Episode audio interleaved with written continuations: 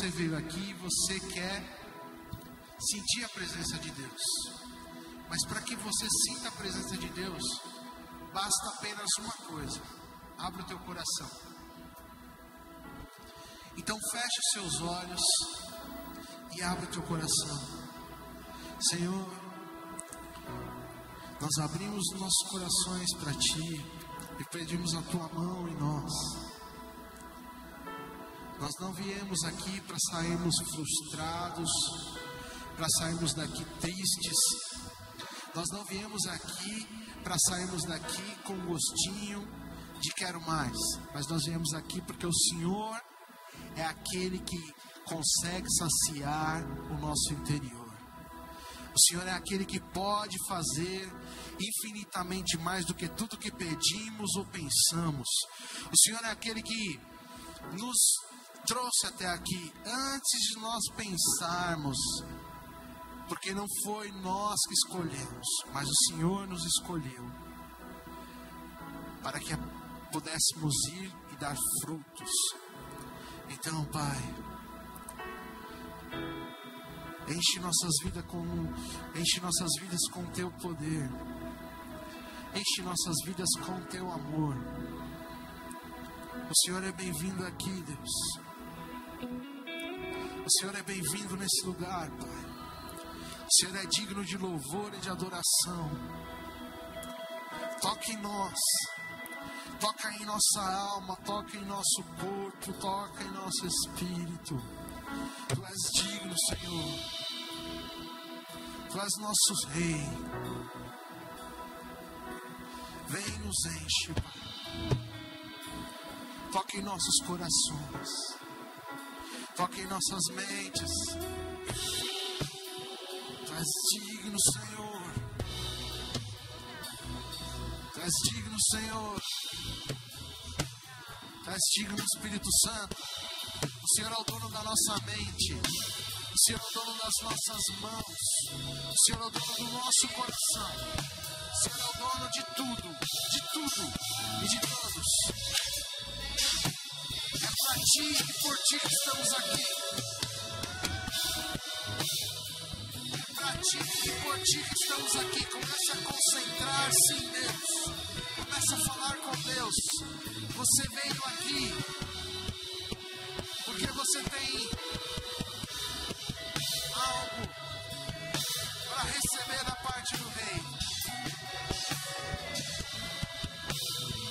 Santo é teu nome, Jesus.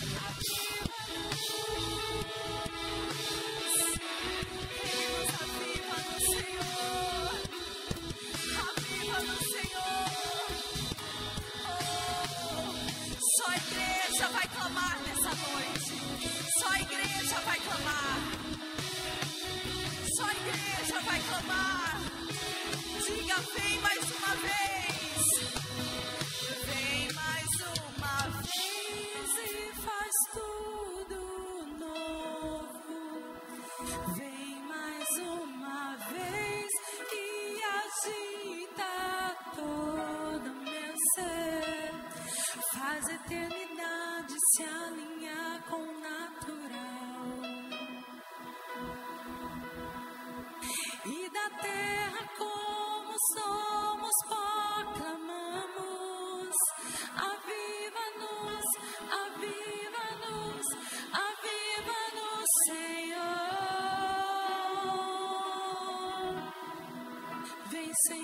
sobre nós, sobre a sua igreja, um grande avivamento, Senhor. Vem, Deus, e fere o nosso coração. Vem, Senhor, vem.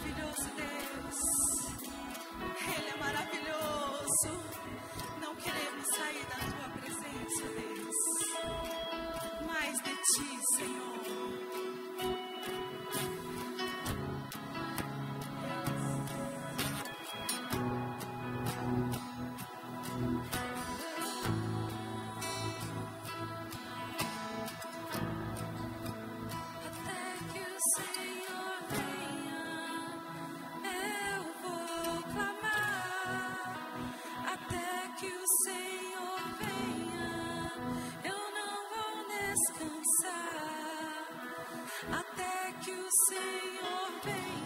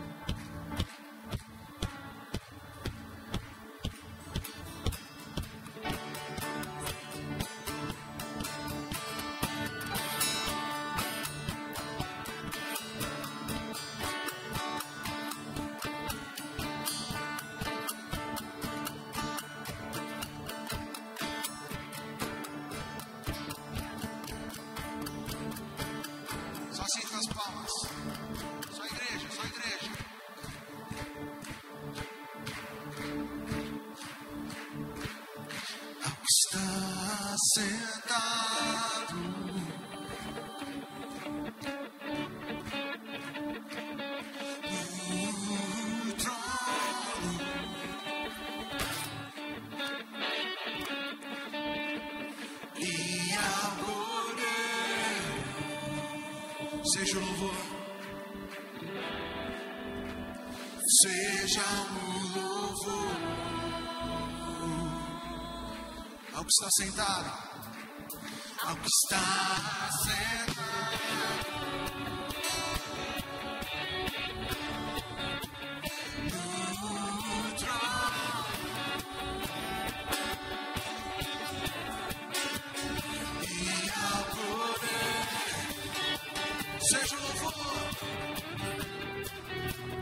seja louvado, seja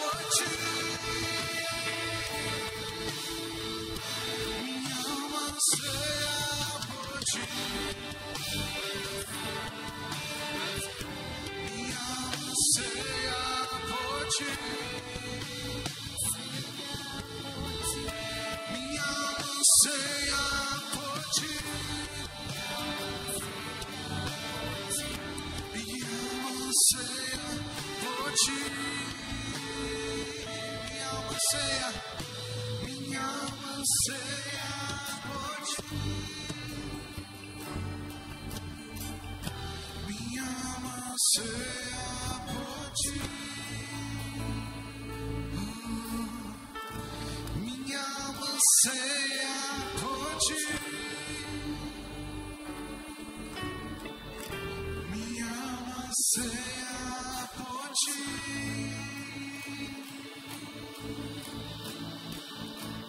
Quem já pisou o santo dos santos em outro lugar, não sabe viver. estiver, clamar pela glória, a glória de Deus.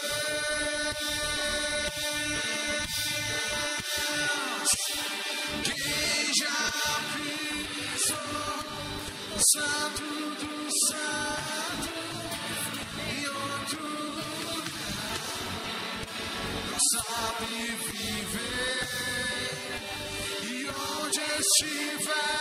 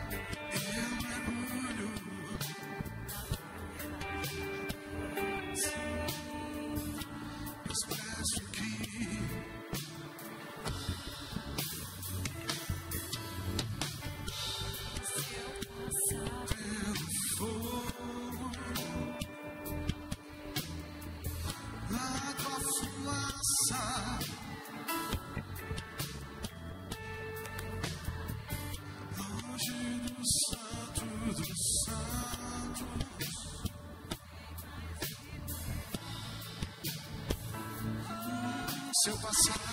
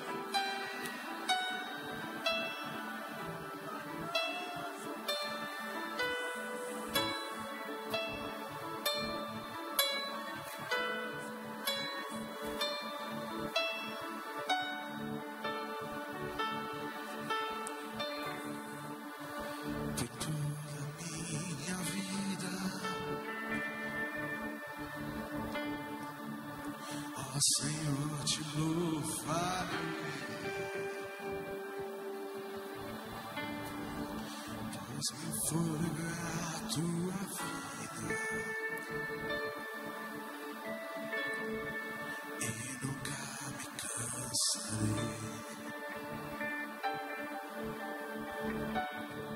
Posso ouvir a tua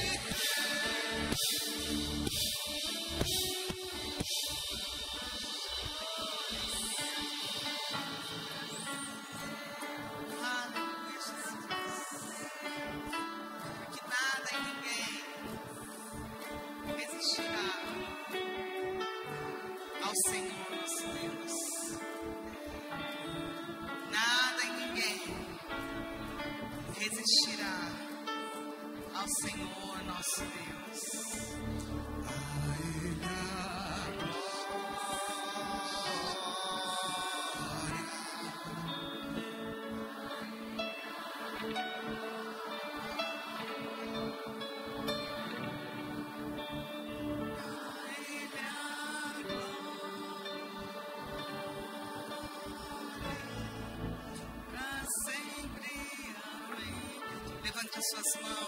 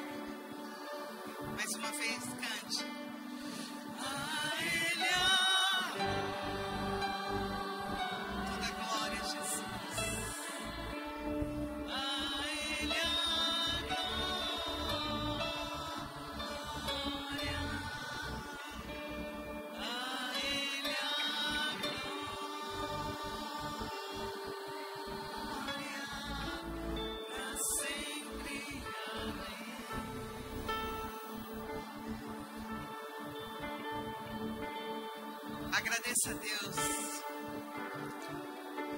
Você tem um motivo de gratidão nessa noite. Se você não lembrar de nenhum, agradeça porque você está respirando, porque você está de pé, porque você pôde se alimentar hoje. Agradeça a Deus. Agradeça a Deus por tudo que Ele tem feito louve a Ele, adore pelo que Ele é.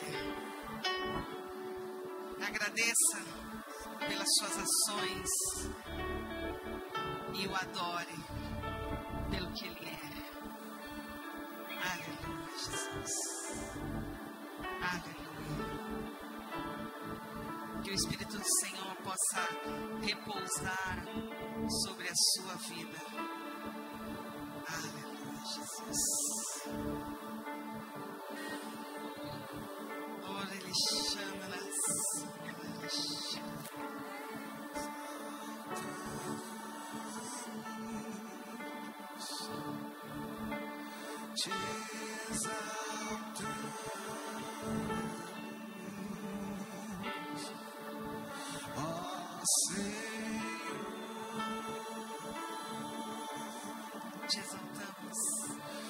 te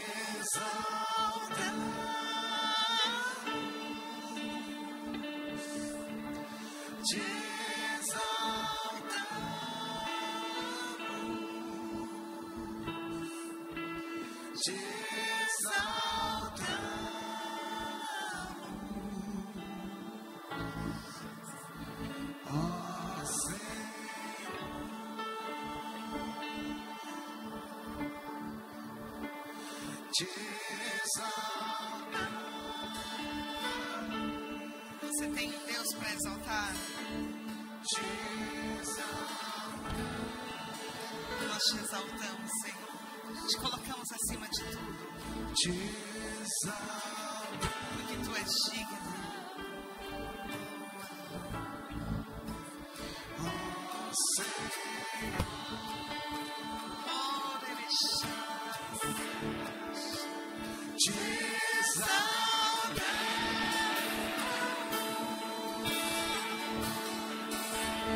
Te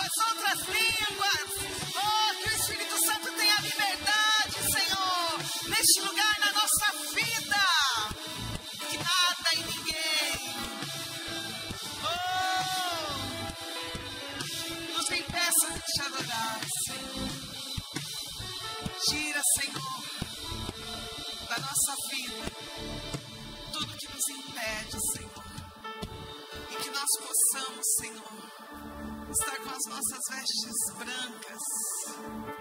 Oh, porque nós te esperamos. Aleluia.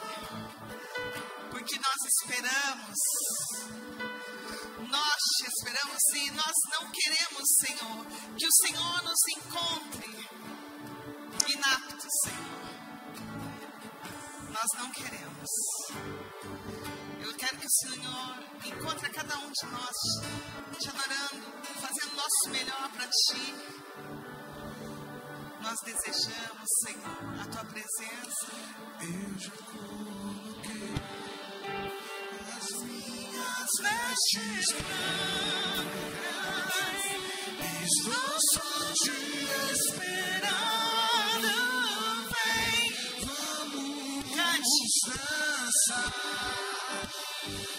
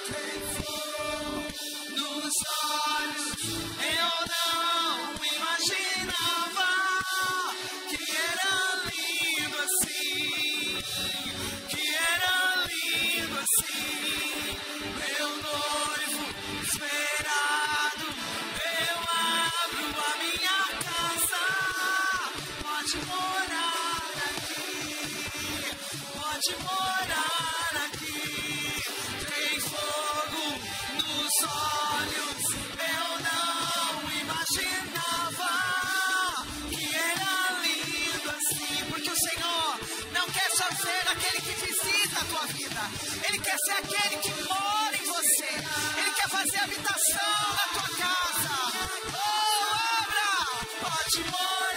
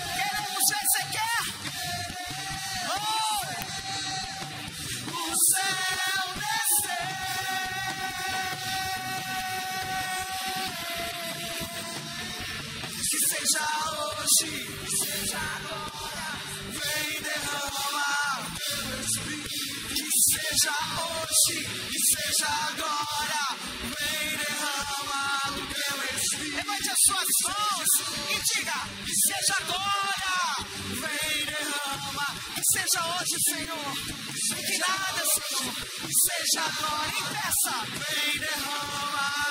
Que seja hoje. Que seja hoje, que seja agora. Vem derrama. Que seja hoje, que seja agora. Vem derrama.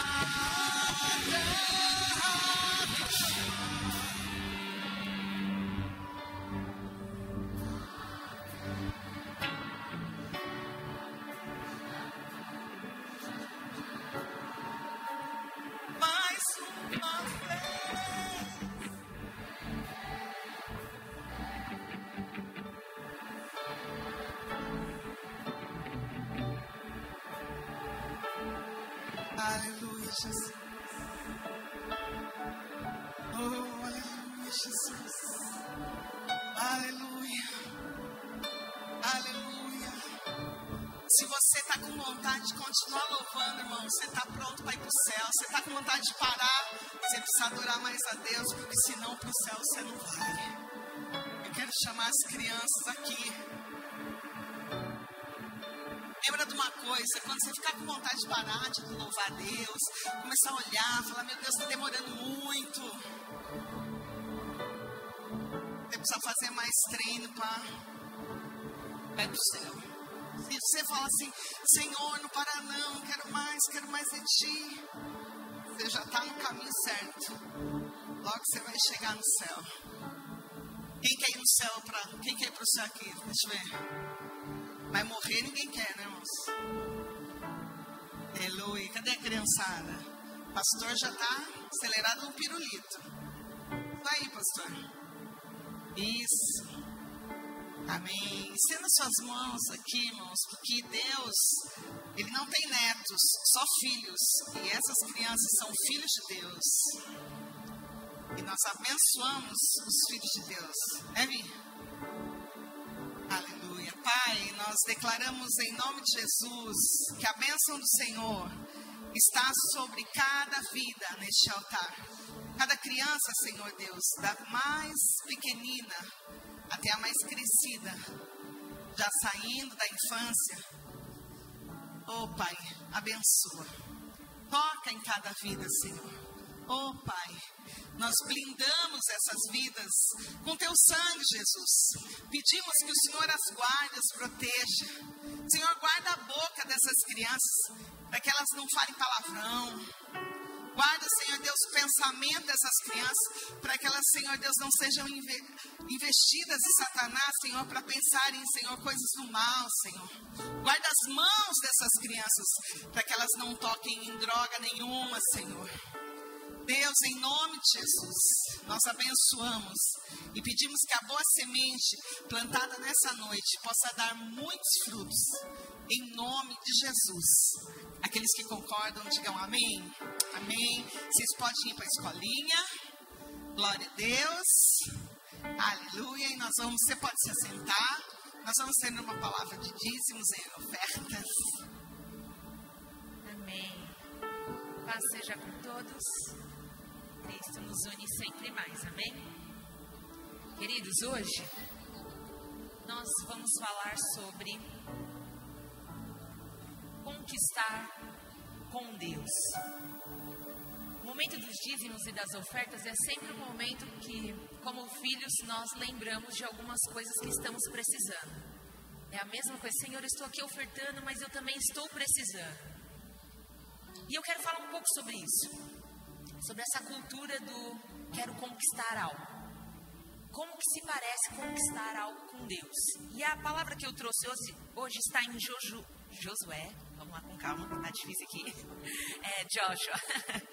Josué 6, que diz o seguinte: Jericó se con- conservava rigorosamente fechada por causa dos israelitas. Ninguém saía nem entrava. Então o Senhor disse a Josué: Olha, entrego na tua mão Jericó, o seu rei e os seus guerreiros. Vós rodeareis a cidade, todos os homens de guerra, contornando-a uma vez por dia. Assim fareis por seis dias.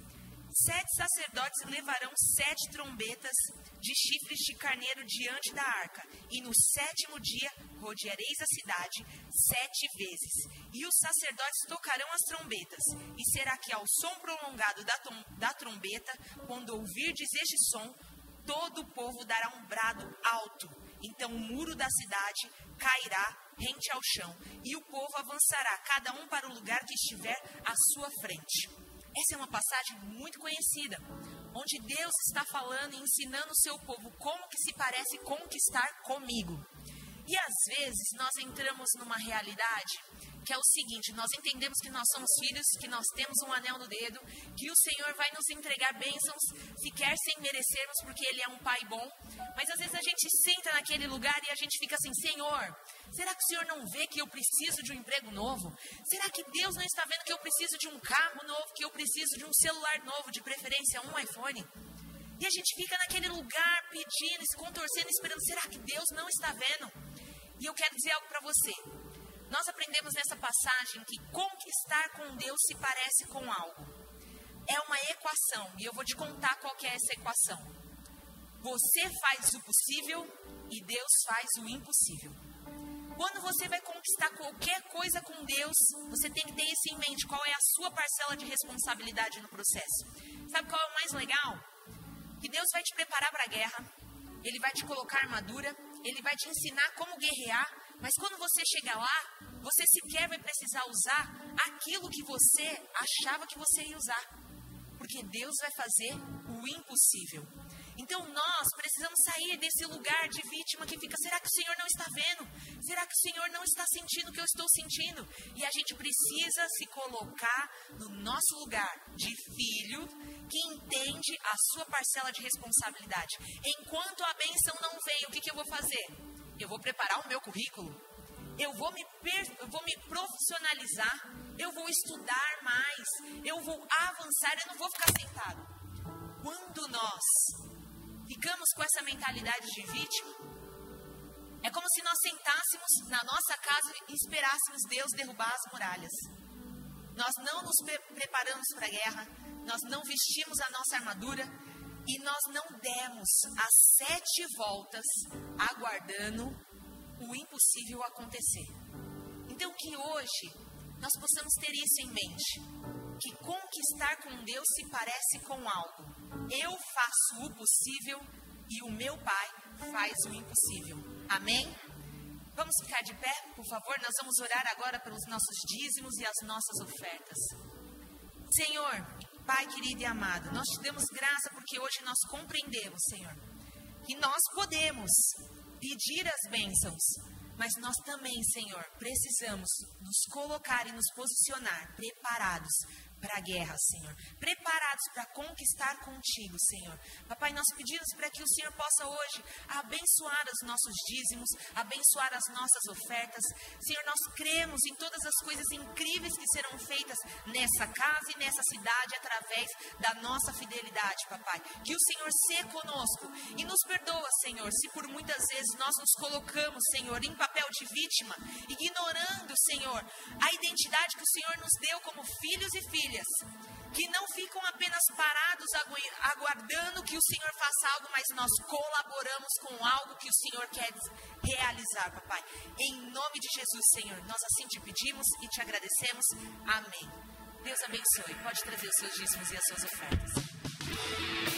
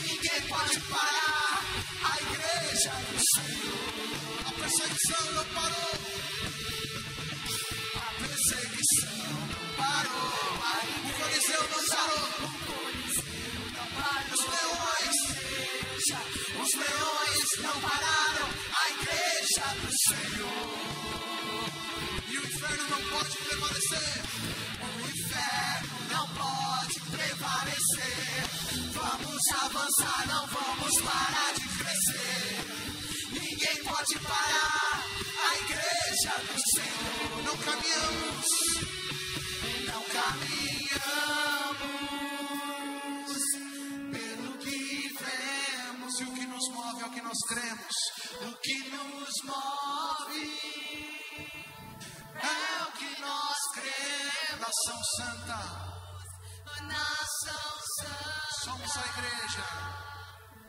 somos a igreja. Vivemos por fé. Vivemos por fé. E como nós estamos, irmão? Estamos de pé. Vira pra pessoa que tá do seu lado e fala assim: estamos de pé. Estamos de pé. Estamos, você tá de pé, irmãos? Mais ou menos, pastora, meio caidinho, mas tô aqui do lado. Se você não tá em pé, suporte a pessoa que está do seu lado. Ou seja, o suporte a ela, né? Suportai-vos uns aos outros, diz o Senhor em amor. É dar suporte. Às vezes a pessoa não aguenta ficar de pé, você levanta ela. Você já fez isso com alguém? Pois é, então. Você pode se assentar que eu vou dar uns recados rapidinho. Hoje a pastora invadiu o louvor. É, fazia tempo que eu não fazia isso, mas tá bom. Irmãos, temos recados. Minha voz tá tão. Tira um pouco grave, põe um pouco de médio na minha voz aí. É, o pastor entende. né? Você acha? Você acha que um dos primeiros ministérios da minha vida foi mexer na mesa de som? Um dia de casamento, quando as noivas queriam casar na igreja. Hoje não casa mais na igreja, vai casar tudo no sítio. E lá vamos nós, né, irmãos? Vamos lá. Nós queremos aqui, ah, falar dos, dos homens que se reuniram esse final de semana. Fiquei, olha, estão tudo moreninho, né? Tudo queimadinho. Olha lá, vermelhinho, vermelhinho. Não vou nem falar vermelhinho. Você não foi, né, Teodoro? Você tinha que ter ido, rapaz. Foi bom demais. Olha, gente, os homens tiveram um tempo com Deus e um tempo também de comunhão e um tempo de treinar o rugido do leão, pastora, na ceia. Vocês lembram, hein? Na ceia que esteja treinado. Se você não ainda não só um leão faz outro. Ah, é, olha só o que eu estou escutando aqui. Só um leão pode rugir e os outros respondem. Leoa não manda leão rugir. Ah, entendi. Aí, viu? Depois, Tião, você não me cobra que eu não chamei vocês para rugir. Vai lá, brincadeira, irmãos.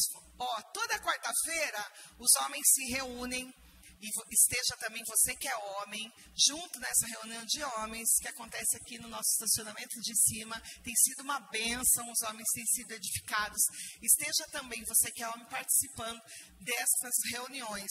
Na quarta-feira também nós voltamos e no sábado, na quarta às 20, no sábado às 17, o nosso home group feminino. As mulheres se reúnem, foi uma bênção essa quarta-feira, então você pode vir. As crianças vêm para o balé as meninas, às 15 para as 8, começa a primeira turma do balé, que são as mais novas, e depois tem a segunda turma um pouquinho mais velha. Nós também temos para os meninos o teatro, e a Páscoa está chegando. Se você quer que seu filho, sua filha, participe das apresentações de Páscoa da igreja, tanto no balé quanto no teatro, traga eles na quarta-feira.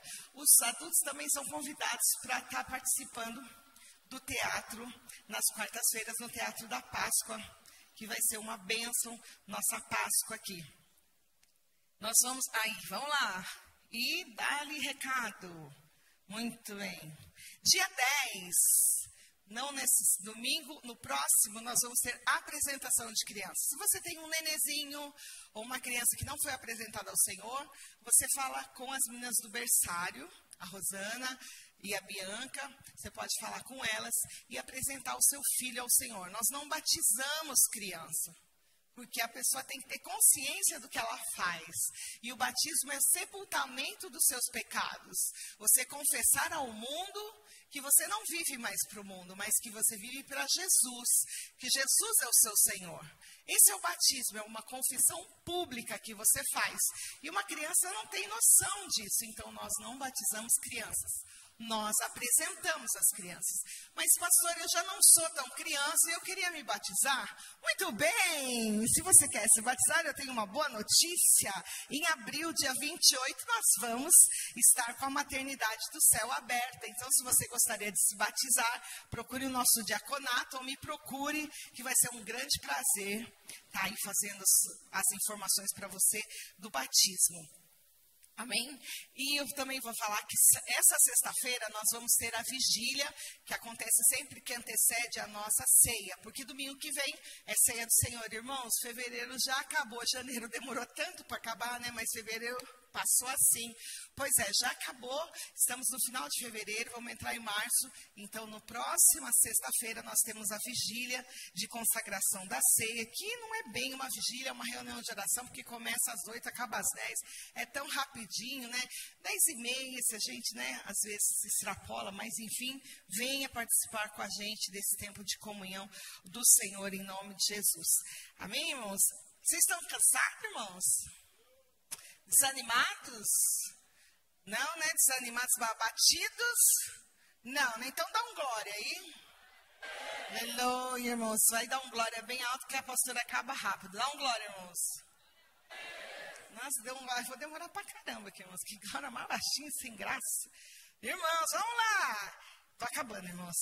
Dia 20, dia 2.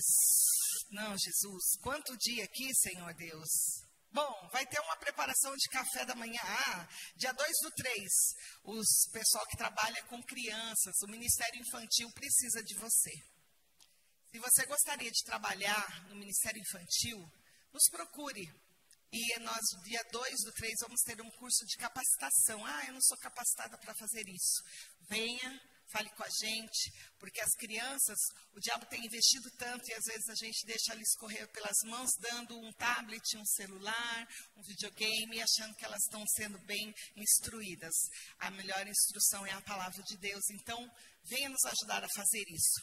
Dia 12 a 14 de abril nós vamos ter o nosso reencontro. Se você não foi no reencontro, que é sobrenatural, procura o pastor Marcondes, a gente, que vai ser muito bom, as vagas estão acabando. E se você gostaria de trabalhar dia 8 do 3, a gente tem uma super reunião com o pessoal que vai trabalhar. E sem mais del... Ah, e os casados ainda tem, tem vaga para fazer o curso do Casados para Sempre, só uma vaga. Se você for a pessoa que for fazer esse curso, você vai ganhar um jantar. Então procure o pessoal dos casados, ah, fica de pé ali, ó a Kátia e o Hugo, que logo terão um filho casado também. Ah, Jesus. Então, procure eles, a Sandra, o Tião, e a gente também tem é, curso para os noivos. Amém? E olha lá, cadê o meu telão? Tá funcionando aí? Acorda, irmão. Arthur, é o Arthur que está aí? Isso, Arthur, aleluia. A Ariane nem olhou para trás e falou: Meu Deus do céu, meu filho, meu Deus, é não. Vai lá, cadê o Empoderadas? Não tem. O culto rosa, nós vamos ter culto rosa segunda-feira que vem. E eu quero avisar que dia 16 de março, nós vamos ter um chá. Deu até um.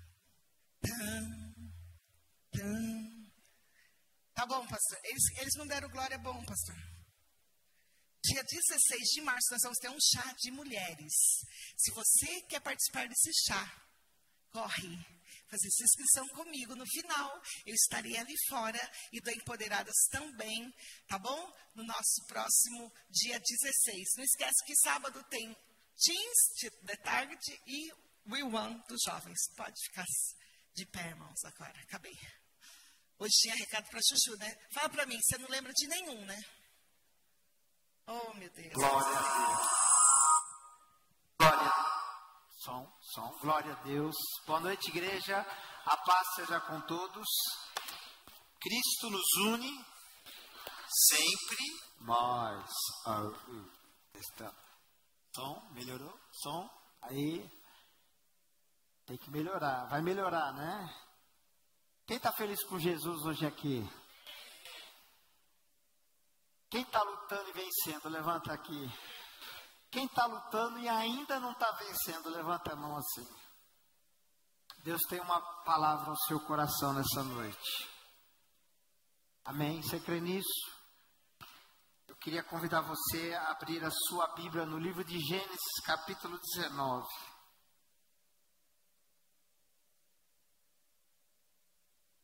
Gênesis, capítulo 19 som.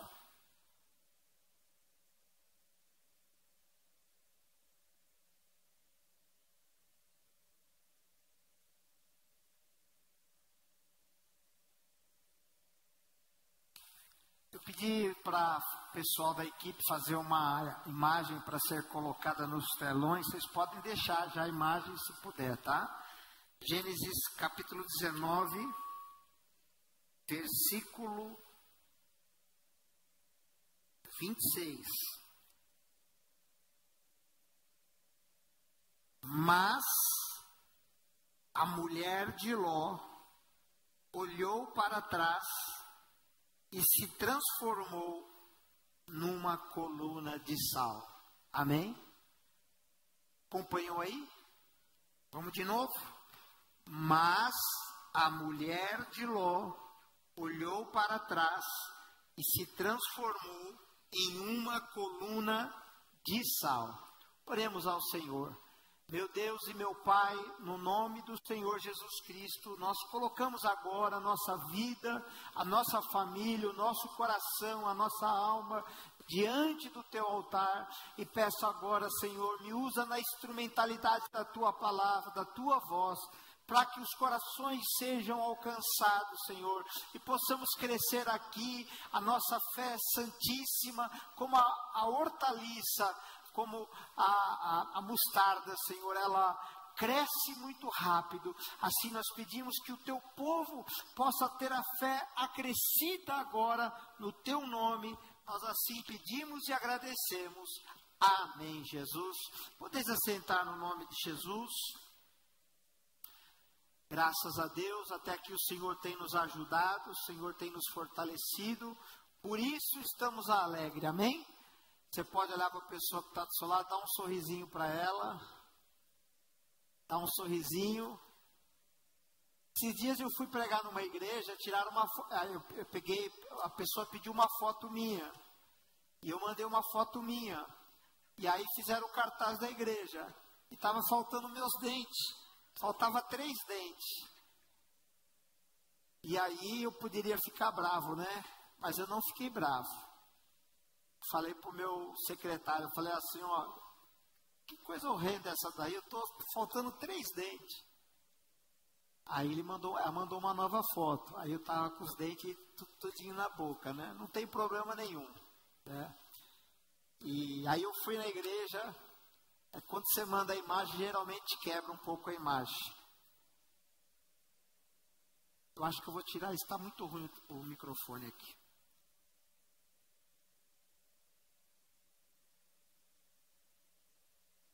Nesse? Melhorou, né? Mil por cento. Por cento, glória a Deus. Quero saudar os que estão em casa nos assistindo. Deus abençoe. Bom, já que uma esposa maravilhosa que me ajuda, né, homens? Eu estive, estive com os homens lá, né? Aí foi um momento de derramar Deus. Pode puxar.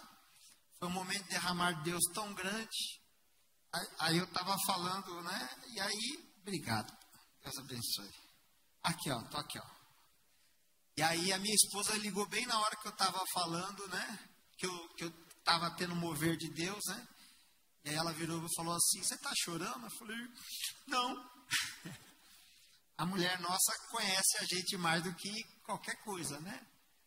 E esse encontro de homens foi muito bom para resgatar o sacerdócio, a masculinidade do homem dos dias de hoje. A gente está vivendo num tempo onde estão mexendo com a feminilidade, transformando, ou melhor, masculinizando a feminilidade deixando a mulher mais máscula, o homem mais feminino, estão sexualizando as crianças, uma total inversão de valores. Então esse encontro de homens foi muito bom. Foi bom ou não foi, homens? Glória a Deus, aí tá vendo? Os leões já estão sem fazer nada, pastor. Os leões já estão já estão bradando. É, o Senhor colocou essa semana uma palavra no meu coração. Essa palavra aí, não olhe para trás. E eu comecei a buscar algumas reflexões na palavra de Deus sobre isso. Eu encontrei diversas palavras sobre não olhar para trás. Eu comecei a sentir algo no meu espírito, algo muito estranho. Sabe quando você ouve uma palavra que vai, de, vai contra aquilo que você acredita?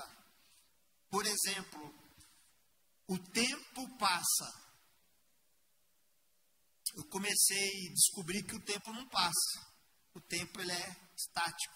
Quem passa somos nós. A gente que passa por aqui. A gente que passa, por que passa? Porque nada é permanente. Tudo vai passar nesse mundo. Tem até aquela piadinha que fala que tudo passa até uva passa, né? Aquela piadinha ridícula. Mas a grande verdade é que você começa a olhar para trás e você vê que tem coisas que a gente não consegue resgatar mais. Fica só na nossa memória. Você começa a procurar, por exemplo, imagens de quando seus filhos eram crianças e naquela época não tinha a tecnologia que tem hoje, você não consegue resgatar. Comecei a procurar e com certeza eu vou encontrar imagens do, do meu, dos meus filhos mais velhos quando eles eram crianças, mas em VHS. Agora eu pergunto para vocês, como que eu vou transformar VHS em digital? Tinha aquelas câmeras pequenininhas, aquelas câmeras pequenininhas, como que eu vou transformar isso em digital? E de repente, aquilo que importa para mim, que é a infância dos meus filhos, vai importar para eles também, mas daqui a pouco, irmãos, os meus netos, a minha infância não vai valer nada os meus bisnetos, quem será eu para eles? Então a gente, a gente descobre que daqui 100 anos, ninguém vai lembrar de nós, todo mundo vai passar. Então, um dos grandes problemas da humanidade é que nós entramos nessa vida e queremos ficar parados aonde nós achamos que é o lugar que Deus assim o deseja para nós. A gente não quer prosseguir, a gente não quer continuar. A gente quer ficar muitas vezes numa zona de conforto, ou muitas vezes a gente está preso em um lugar de sofrimento E a gente não quer avançar, quer continuar preso no lugar de sofrimento. E a vida ela é feita de altos e baixos. E o Senhor me trouxe um texto em que o sobrinho de um homem da Bíblia mais famoso, que é Abraão, ele é o pai das três maiores religiões monoteístas do mundo, que é o cristianismo, o judaísmo e o islamismo. Abraão, ele é tido com muita reverência.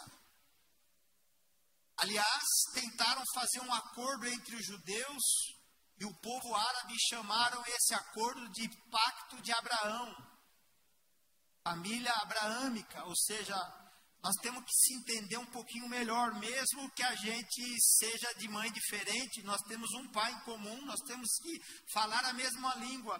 E quando estavam para assinar o pacto, os árabes com, com Israel, um grupo terrorista foi acionado e causou uma grande discórdia. Eu vi cenas terríveis daquele dia fatídico da invasão de Israel. Eu vi cabecinhas de bebê cortado no meio com balas de metralhadora e soldados tentando passar fita, é, aqueles paradrapos para tentar juntar para poder enterrar aquela, aqueles bebezinhos.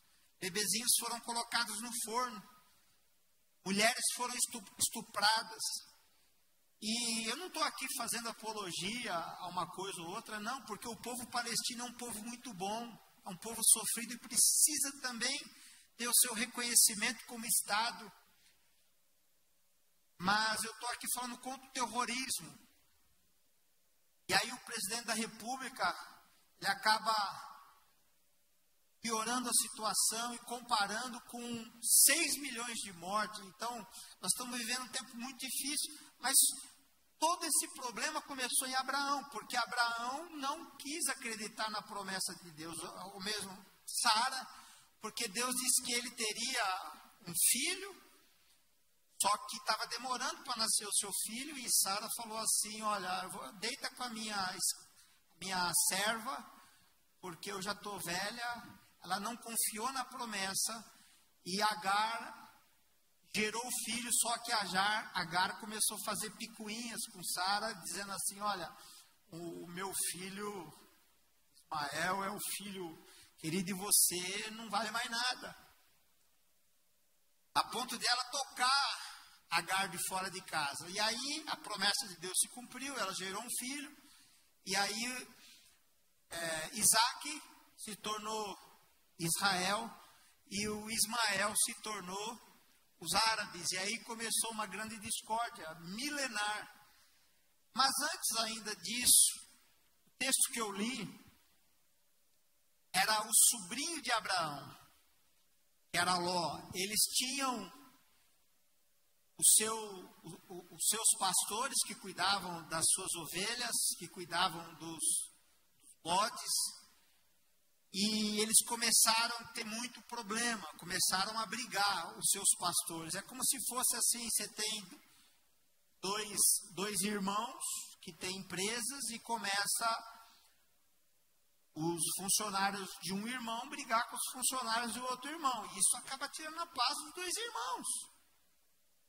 É muito comum você ver isso em família. Por isso que a Bíblia fala que é bom que o homem deixará o pai a sua mãe e constituirá uma nova família. Então tem que tomar cuidado com as sociedades que você faz. Eles começaram a brigar tanto que Abraão disse assim: Olha, vamos fazer o seguinte. Você escolhe para onde você quer ir. Se você for para o leste, eu vou para o oeste. Se você for para o norte, eu vou para o sul. Se você for para as planícies, eu vou para as montanhas. Se você for para as montanhas, eu vou para as planícies. Por que, que Abraão faz essa declaração para Ló? Ele faz essa declaração para Ló porque ele sabia que a bênção de Deus não estava no lugar, mas a bênção de Deus estava nele. Tem gente que não entendeu ainda. A bênção de Deus não está no teu emprego, a bênção de Deus está sobre a tua vida. Aonde você colocar a planta dos seus pés, o Senhor diz que Ele vai te abençoar. Aonde você colocar a planta das suas mãos, o Senhor diz que Ele vai te abençoar. Não é sobre o lugar, é sobre você e Deus. É sobre um relacionamento profundo entre você e Deus. Se todo mundo fala que não dá certo, mas se o teu coração estiver em Deus, vai dar certo. Você tem que entender que você não é mais um. Você hoje é filho, você se entregou a, a Deus, a, ou melhor, você entregou sua vida a Jesus, você reconheceu Jesus como seu Senhor e seu Salvador, e a partir de hoje você é filho de Deus. Então, se você está vivendo uma coisa ruim, isso não é permanente na sua vida. Isso é um processo de Deus para te levar aonde você quer. Porque se Ele não permitir que os processos ruins aconteçam na sua vida, você não vai tirar o pé daí. Você vai ficar aí. Então Deus vai apertar. Hoje eu fui na inauguração de uma igreja. E depois que eu vivi o que eu vivi, virei para um pastor, ele me lembrou hoje no culto da igreja. Ele me lembrou assim: Você lembra que você me falou? Eu falei: Não lembro. Eu falei: Se você não sair daí, Deus vai te tirar. Se você não quiser sair do lugar onde você está, Deus vai te tirar. Falei: Eu não lembro. Então, se eu, se eu falei, então faz algum sentido né, na sua vida. Ló escolheu as planícies, e nas planícies que ele escolheu tinham duas cidades, Sodoma e Gomorra. E eram duas cidades muito ricas, muito poderosas. Eles tinham tanto dinheiro que eles não. É, não sei se você é, já ouviu a expressão do salário. Salário é o que a gente recebe no final de um mês trabalhado, sim ou não? Nos Estados Unidos é no final de semana que eles recebem.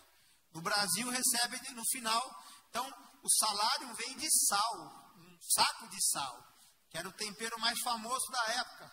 Aquela e mais caro. Então, assim, tá aqui, ó. O sal custava mais caro do que o ouro na época. Era uma medida de valor para aquela região. Sodoma e Gomorra era uma cidade tão rica que eles viviam uma vida dissoluta diante de Deus. Nada, nada movia o coração daquela cidade. Outra coisa que Sodoma e Gomorra tinha eram pecados sexuais eram contrário ao Pentateuco, aos cinco primeiros livros da Bíblia, ao, ao na, na, literatura judaica é o Torá, na, na cristã é o Pentateuco, é a lei de Moisés. A lei de Moisés que o próprio Cristo falou, eu sou a lei de Moisés. E ele colocava normas e regras na sociedade. Por exemplo, não te deitarás com a tua tia. Irmão não pode se deitar com o irmão. E aí começou um monte de orientações de Deus sobre sexualidade. Foi aí que nasceu a família. Hoje, o sistema que nós vivemos hoje é o marco civilizatório da sociedade é o judaico-cristão. É esse aqui que nós vivemos, um pai, uma mãe. Por isso que o progressismo ele vem tão forte que ele quer desconstruir sexualidade, a pureza, quer tirar a autoridade do homem, quer tirar a autoridade da mulher, quer bagunçar com o casamento. Então, nessa situação, chegou o Senhor e disse para Abraão: Porventura, o Senhor, seu Deus, não revelará ao seu servo o que ele tem a fazer na terra? Você vai encontrar esse texto. Tudo que Deus vai fazer na terra, ele revela para os seus servos. Quem é servo do Senhor aqui? Quantos acreditam que se Deus for fazer alguma coisa, ele vai revelar para você? Ele vai revelar. E ele disse assim: O pecado de Sodoma e Gomorra chegou diante de mim. Alguns textos você vai ver as reclamações. E aí ele diz assim: Destruirei Sodoma e Gomorra. Mas Abraão já estava separado de Ló. Onde que Ló foi morar? Na porta da cidade. E na porta da cidade, ele era mais ou menos um especulador.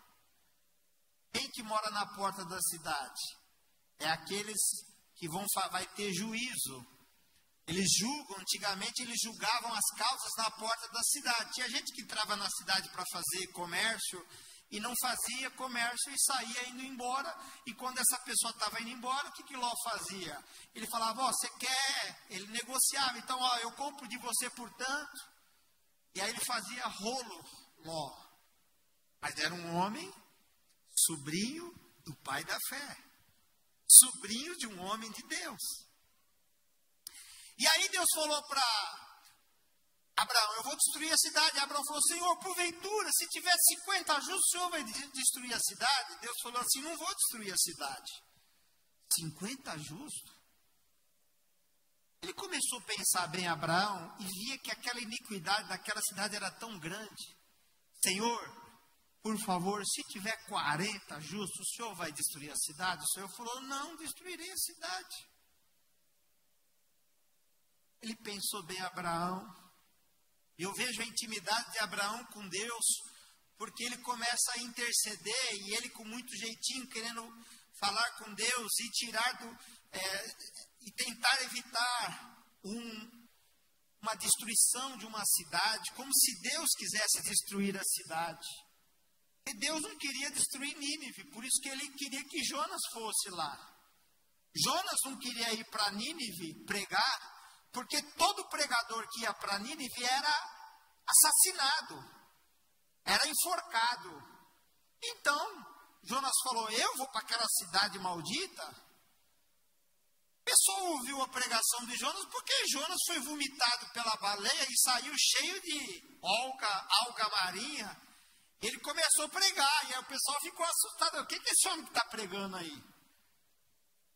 O cara emergiu do mar a besta que emerge do mar. E ele falou: oh, Deus vai destruir vocês. E ele, todo mundo esperando que. E eles, depois de pregar 21 dias, 120 mil pessoas começam um jejum, se arrependem, até os seus animais fazem jejum. E Deus não destruiu a cidade porque houve arrependimento. Agora, voltando para Sodoma e Gomorra, a cidade, primeiro, Era uma cidade de muita torpeza sexual, muita lascívia. Era uma cidade que a prostituição e a promiscuidade era algo muito terrível. Se você acha que a perversão sexual dos dias de hoje é uma coisa nova e recente, sinto lhe falar que nos banheiros de Roma havia o sexo de forma da pior forma possível. Estou falando de dois mil anos atrás. Fiz uma consulta à inteligência artificial sobre Gênesis 19. Quando aconteceu isso? E ela não me respondia, inteligência artificial. Ah, desculpe lhe falar, mas não, o, o relato bíblico não fala data, eu quero saber, eu escrevia na inteligência. A quarta vez que eu falei, eu, lógico que eu sabia. Sabia que essa história de Gênesis era quase 4 mil anos antes de Cristo. Aí ela, ela, ela falou para mim a verdade. É, segundo os teólogos, há mais há 4 mil anos antes de Cristo. Então nós estamos contando aqui uma história de 6 mil anos. E nós estamos indo para o sétimo ano, ou melhor, o sétimo dia que o Senhor descansou, que é a sétima dispensação, que é o reino milenar de Cristo. Mas ainda não foi por causa do pecado sexual que Deus queria destruir Sodoma e Gomorra. E eu vou falar o texto bíblico que fala qual foi o motivo que ele não que ele destruiu Sodoma e Gomorra. Abraão chegou para o Senhor e falou: Senhor, se tiver 20, o Senhor vai destruir? Não, Abraão, não, Abraão, não vou destruir se tiver 20. E eu vejo que esse diálogo ele começou a esquentar entre Abraão e Deus, porque Abraão estava tentando salvar a família dele. E Deus queria destruir uma cidade, sabe? Tem cidade que chega uma hora que não dá mais. Não dá mais. Até o pecador, o mais pecador, ele sabe a hora que não dá mais. Ou ele morre, ou ele sai das drogas. Ou, ou, ou ele se liberta, ou ele vai morrer pelas drogas. O bêbado, ou ele se liberta, ou ele vai morrer da bebida. O adúltero, ou ele larga o pecado, ou o pecado vai destruir a vida dele. O idólatra é a mesma coisa. O maldizente é a mesma coisa. Ou a gente se liberta, deixa e nasce uma nova vida, segundo não a nossa vontade, mas a vontade do Espírito, para viver em novidade de vida, ou o pecado vai nos destruir, porque o salário do pecado é a. E o dom gratuito de Deus é a Vida eterna. Vida eterna. Tem o meu querido dentista aqui. Tem, tem dente que não tem jeito, né? Ele tenta arrumar o dente, mas ele comeu muito açúcar, muito açúcar e foi. Eu não sou dentista aqui para. Mas ele vai lá, cara, e vai entrando, vai chega uma hora que não dá para salvar o dente mais. Ou você interrompe, limpa o dente e cuida do dente. Ou a cárie, o açúcar, vai destruir o dente. Pecado, pecado é assim. E aí chegou um momento em dez pessoas só que ele começou a contar e falou assim: ó, tem Ló, a mulher de Ló, tem as duas filhas, talvez os dois genros não eram casados, eram moças virgens, diz a palavra. E aí Deus falou assim para Abraão: Abraão, se tiver dez eu não vou destruir. Senhor, me desculpa, tal. E o Senhor se foi. Só que ele contou no dedo, não dava assim, pastor dava cinco. Mas, antes de destruir, Deus mandou dois anjos. Os dois anjos foram. Disseram, entraram na casa de Ló. Só que toda a sociedade viu. E os homens falaram assim: Nós queremos se deitar com eles. Nós queremos ter relacionamento sexual com eles. E Ló saiu à porta. Não sei se Ló era muito convertido ou não, mas ele falou assim na porta: Olha, eu tenho duas filhas virgens. A, é, eu não sei, Ló estava tão impactado com a presença de Deus naquela casa que ele estava abrindo concessões para preservar os homens de Deus, como se os anjos de Deus não fossem poderosos o suficiente da parte de Deus para cumprir os desígnios de Deus. A Bíblia conta de anjos que destruíram cidades, destruíram exércitos. Poder de um anjo só. Um Senaqueribe foram quase 120 mil homens. 185 mil homens. Um anjo. Um anjo. E aí ele na porta de casa Olha, não entre, não, queremos dois varões que entraram aí, nós queremos eles. Eles eram homens fortes, altos. Olha a sodomia. Aliás, a palavra sodomia nasceu por causa de Sodoma. Não, olha, tem aqui as minhas filhas, elas são virgens, puras. Eles não queriam as mulheres, eles queriam viver a torpeza. E aconteceu que os anjos puxaram ele para dentro. E eles ficaram tentando abrir a porta. Mas pela manhã, ele falou assim: Nós precisamos ir. Só que eles não queriam sair dali. Sodoma era a zona de conforto. No livro de Ezequiel, livro de Ezequiel,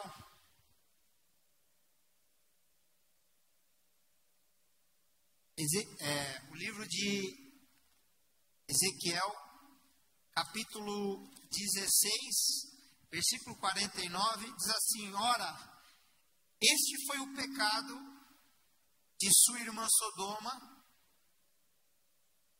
Ela e suas filhas eram arrogantes, tinham fartura de comida e viviam despreocupadas. Está microfonando. Tinham fartura de comida e viviam despreocupadas, não ajudavam os pobres e os necessitados. Eram altivas e cometeram práticas repugnantes diante de mim. Por isso eu me desfiz delas, conforme você viu. Então, qual era o pecado principal de Sodoma e Gomorra? É que eles tinham muito dinheiro, muito ricos, e eles não estendiam a mão para o necessitado. Eles eram egoístas. Eles não eram altruístas, eles não sabiam ajudar quem precisa. Eles retinham aquilo que eles tinham e não estavam dispostos a ser um canal de bênção. Esses dias eu vi uma pessoa importante falar na, na, na, na rede social: oh, lá em Alphaville, se você levantar a mão para pedir, já vem um policial e te tira de lá. E eu falei para a pessoa: pare de fazer isso, porque isso é abominável diante de Deus. Pare de propagar isso, porque isso é abominável diante de Deus. Você ter e não estender a mão. Quem está entendendo o que eu estou falando? E aí aconteceu que, diante desses fatos, quando amanheceu, os anjos abriram a porta, estenderam a mão, e eles ficaram cegos a ponto de, ainda de madrugada, a ponto de não conseguir enxergar a porta da casa. E aí ele esperou amanhecer e falou assim: Olha, vocês vão ou não vão? E Ló tentando convencer os seus genros a ir embora, mas os genros falaram assim para ele: Você está de brincadeira. Porque Sodoma e Gomorra era uma cidade que todo mundo queria viver. Era uma cidade de fartura, de prosperidade.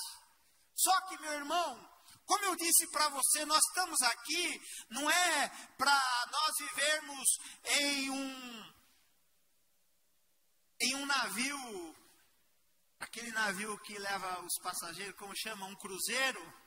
Nós não estamos aqui para viver a vida num cruzeiro, não. Nós estamos aqui para viver num navio salva-vida. Nós precisamos salvar pessoas que estão morrendo e naufragando no mar. Nós, nós temos que ser um navio para resgate de vidas e não um navio só de cruzeiro, onde você vai ficar de boa.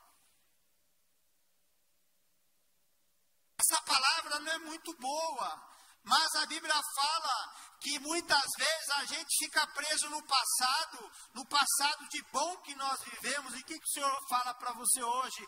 Não olhe para trás. Aquilo que você viveu, que te trouxe felicidade, ficou para trás. Você tem que seguir a carreira que Deus está propondo para você. Ah, eu tinha isso, eu tinha aquilo. Ah, eu tinha é, mulheres, iate, dinheiro, riqueza. Agora eu aceitei Jesus. Como se Jesus fosse a sua pior escolha. Sabe que Jesus falou? O reino dos céus é como um homem que descobre um campo, um tesouro escondido dentro de um campo. Ele vende tudo que ele tem ele compra aquele campo. Jesus é a melhor escolha que alguém pode ter na sua vida porque é a escolha que não é para esta vida, mas é para a vida eterna. Porque Ele é o advogado que está à direita do Pai e vai interceder por nós, e Ele intercede por cada um de nós. Por que, que Jesus é a melhor escolha? Porque é Jesus quem nos sustenta, quem nos conduz, quem nos fortalece. Ah, ele não chamou a gente para viver uma vida. Uh! Mas ele falou: aquele que quer me seguir, negue a si mesmo, tome a sua cruz e siga-me. E não é fácil. Tem gente, pega essa, tem gente que aceita Jesus e sabe que Jesus é a boa semente. Aí o semeador a semear, jogou uma, uma semente, caiu sobre as pedras. E aí veio o pássaro, vem o diabo e rouba a semente do coração da pessoa. Uma outra parte da semente caiu entre os espinhos. Aí vem as riquezas da vida e sufocam ele. Irmão, você nasceu para ser próximo, você tem que ser próximo, você tem que ter dinheiro, mas o dinheiro tem propósito na sua vida. E eu quero dizer para você, meu irmão querido, você seja muito próximo e Deus vai te prosperar bastante. Mas você tem que saber que você é uma fonte para jorrar, para abençoar e não ficar falando. O que a mão direita faz, a esquerda não precisa saber. Se quer desfrutar a vida, desfrute ao máximo. Mas tem gente que desfrutar a vida é poder ficar de pé e andar. E não consegue andar mais. Tem gente que desfrutar a vida, deu a hora de colocar o pijaminha e ir para a cama. Quando você é jovem, você quer sair. Mas quando você vai pegando uma certa idade, você quer ir para casa. Se a tua casa é uma benção. Quando você é muito novo, você quer ser feliz. É tão bom ser feliz, né? Mas quando você alcança uma certa idade, você quer ter paz. Felicidade é andar num carro chique. Felicidade é comer num restaurante A, B ou C. Mais paz é você comer o arroz, feijão e um bifinho e ir para a cama feliz da vida. paz é você olhar e falar assim: oh, minha mulher abençoada está aqui junto comigo. Essa mulher não me deixou, me ajudou, me sustentou quando eu mais precisava. Né, Ricardo? Nossas esposas têm que ser uma benção de Deus. Né, Tião? Né, Santo? Às vezes fala um pouco demais. Às vezes, às vezes a mulher enche as paciência, né? Né, o daí. É nada, irmão. A gente não vive sem esposa. Mulher fala porque ela vê coisas que a gente não consegue enxergar. Né, Lei? E só a mulher para nos dar uma enquadrada que a gente precisa. Quando eu pergunto para ela assim, e aí, o que, que você achou do culto? Eu preguei bem, quando ela demora para falar, irmãos, é porque. Mas quando eu não falo nada e ela fala, ó, Deus hoje usou você, é porque é sincero. Sodoma era essa cidade, a cidade maravilhosa, que para a sociedade era uma, era uma cidade progressista, liberal, cada um tinha sua vida, todo mundo vivia a vida alucinadamente, porém, ela vivia o que ela queria viver e não aquilo que Deus desejava que ela vivesse. O clamor dos necessitados chegou até Deus. E Deus falou: Vou destruir. Aquela madrugada passou, e eu quero dizer para vocês que quatro mil anos depois, Jesus disse: Lembrai-vos da mulher de Ló. Por quê?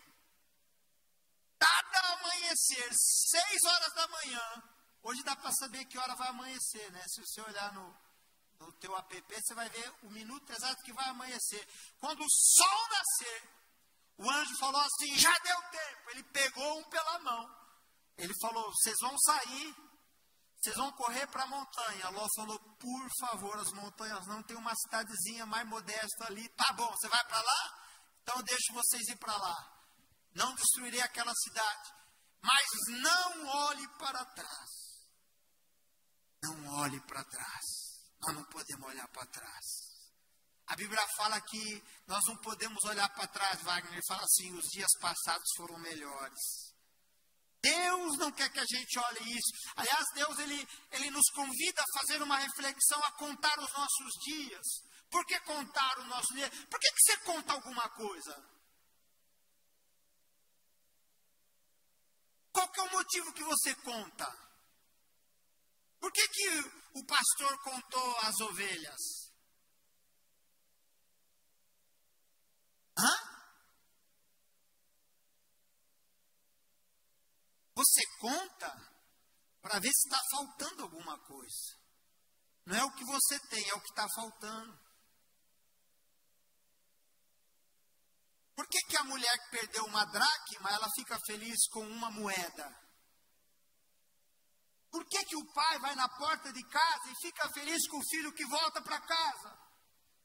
Porque você tem alguma coisa perdida e você precisa encontrar, mas se você ficar olhando para trás, você não vai perdoar. O pai, se olhasse o desaforo do filho que, que pegou, pediu herança e saiu distribuindo dinheiro e, e entrando nas orgias, na prostituição, na bebedeira, ele perdeu tudo e ficou sem amigo. Eu não sei você, mas eu já aconteceu uma coisa na minha vida que eu perdi meus amigos, fui cancelado. O que, sobrou? Aqueles milhares de amigos, sobraram muito poucos. Esses dias, esses dias eu vi um post assim, escreve aqui aquela pessoa que no momento mais difícil da sua vida, da sua história, ela te ajudou. Comecei a pensar, comecei a pensar o nome dos irmãos, eu, eu não, não ia conseguir o perfil de todos dos irmãos, das pessoas, mas eu coloquei o da minha família. Quando eu mais precisei, quem estava do meu lado, a minha esposa, quem estava do lado dos meus filhos, até o caçulinha, que tem 10 anos, o quanto ele foi importante para mim. Então Deus, quando Ele vai fazer algo novo, Ele vai desconstruir o velho.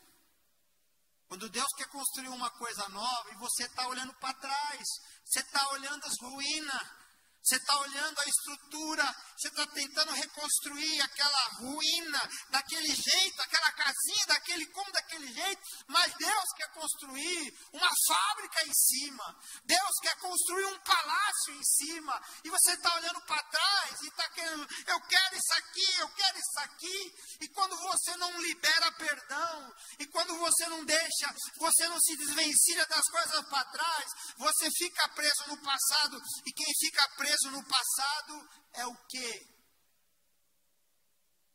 Não é museu.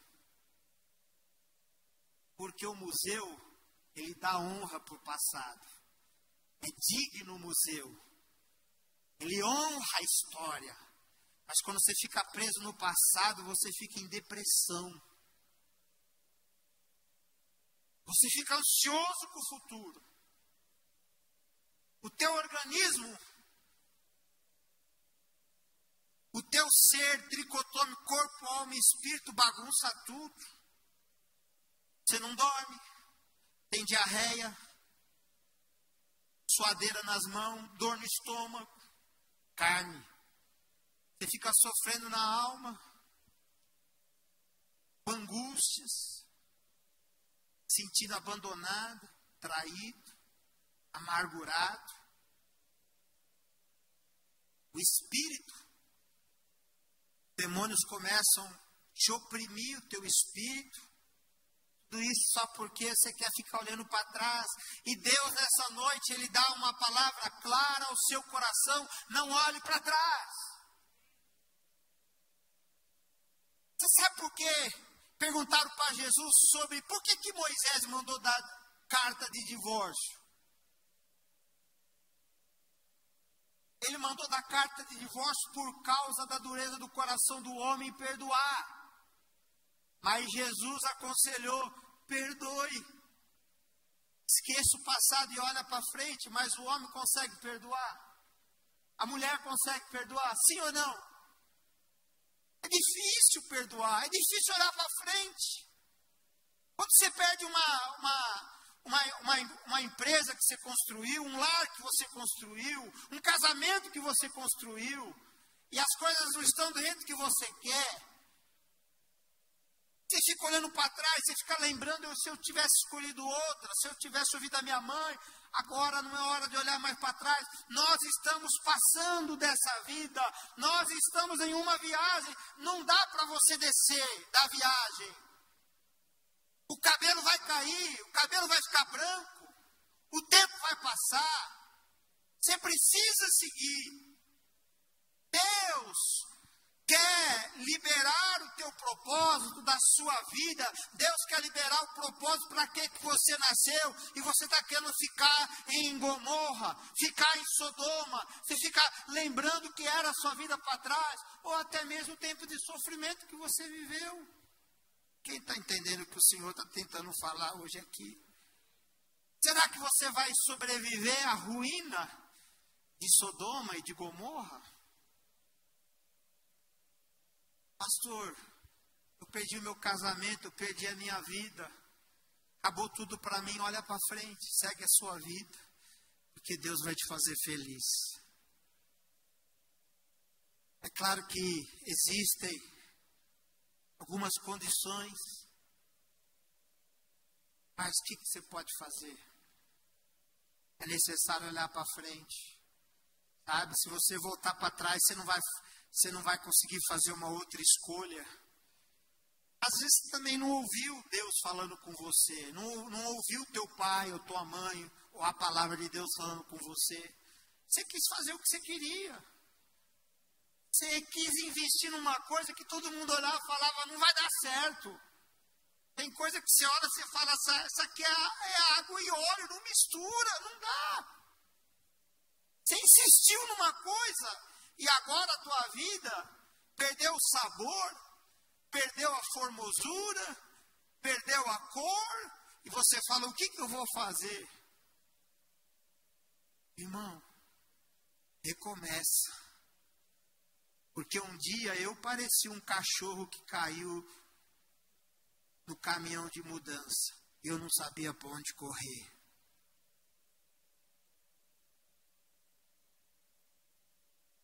E eu queria bater a minha cabeça na parede do meu quarto. Quando os valores se inverteram, a verdade virou mentira e a mentira virou verdade. Quando a calúnia veio sobre mim, quando o cancelamento veio sobre mim, e foi muito claro o que o Senhor falou para mim. Ele disse: Eu abrirei um caminho no deserto. E eu fui entender na palavra, é, só agora, nesses dias, o que, que é um caminho no deserto? Caminho no deserto você não tem. É quando você está desorientado que é desorientado. Você não sabe o que fazer no dia que você precisa saber o que fazer. Não sei se eu estou sendo muito, muito redundante, né? Ao que fazer no dia que você não sabe o que fazer? Você está desorientado. O que é desorientado?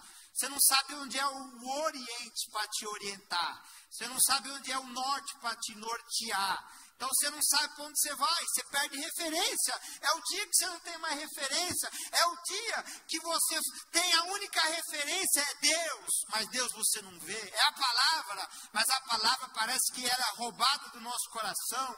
E aí você entende que naquele tempo no deserto, os comerciantes vinham traçando um caminho. Então você precisava encontrar o que? Pegadas. E quando Deus fala que Ele vai abrir um caminho no deserto, Ele está falando assim: siga as minhas pegadas, porque Ele vai na frente. Deus está indo na frente. Por isso, para de olhar para trás, para de olhar para o caminhão de mudança. Você está de mudança, aceita isso logo.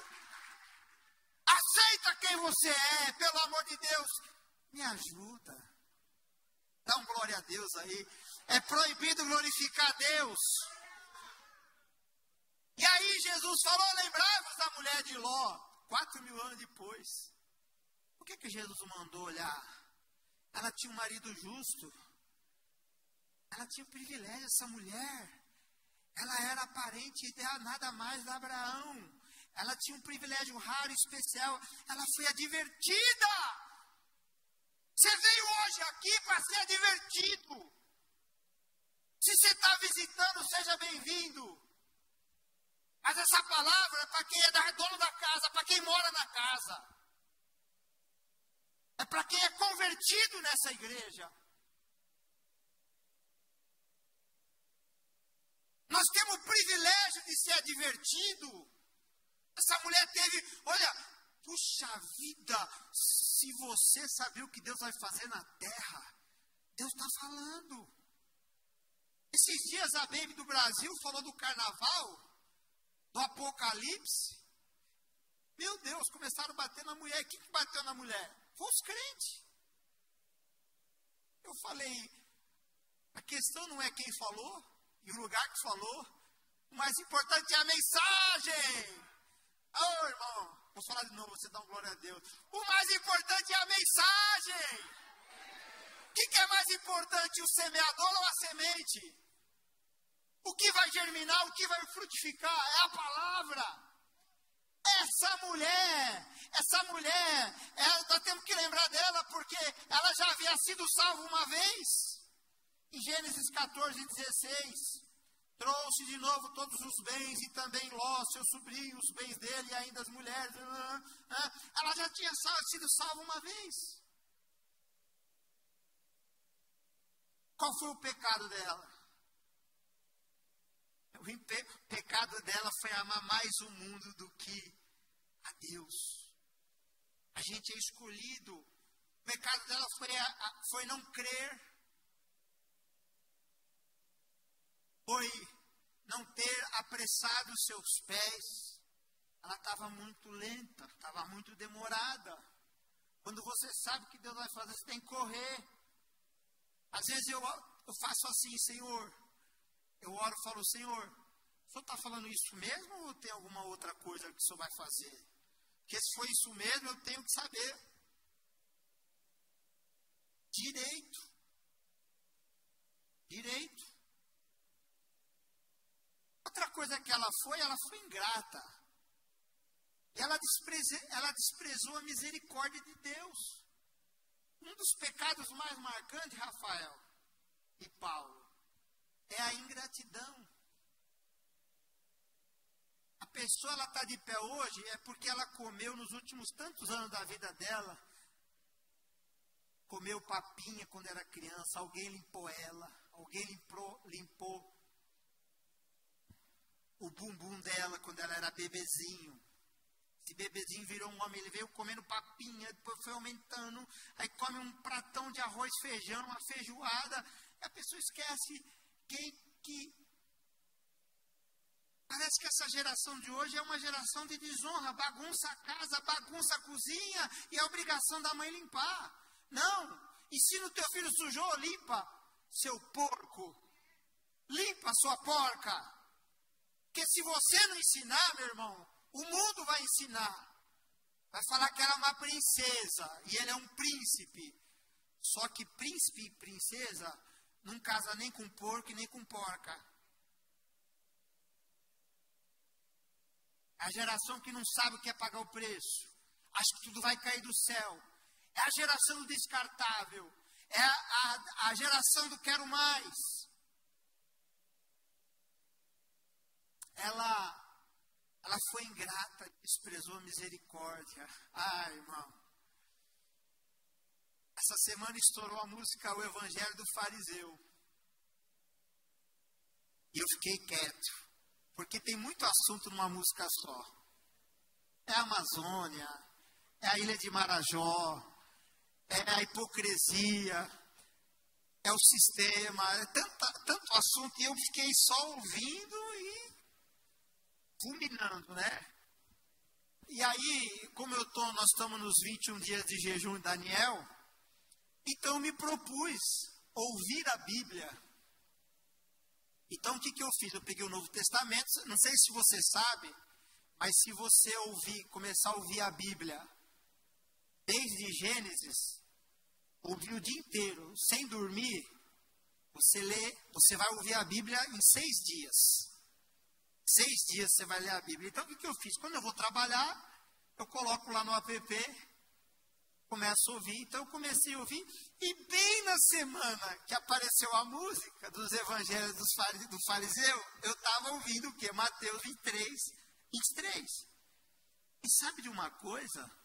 Jesus, ele não está criticando nem o templo, nem o sacerdote, nem o culto, nem a religião. Jesus está criticando o ofertante. Por que, que ele era? Jesus, porque ele era um político ofertante.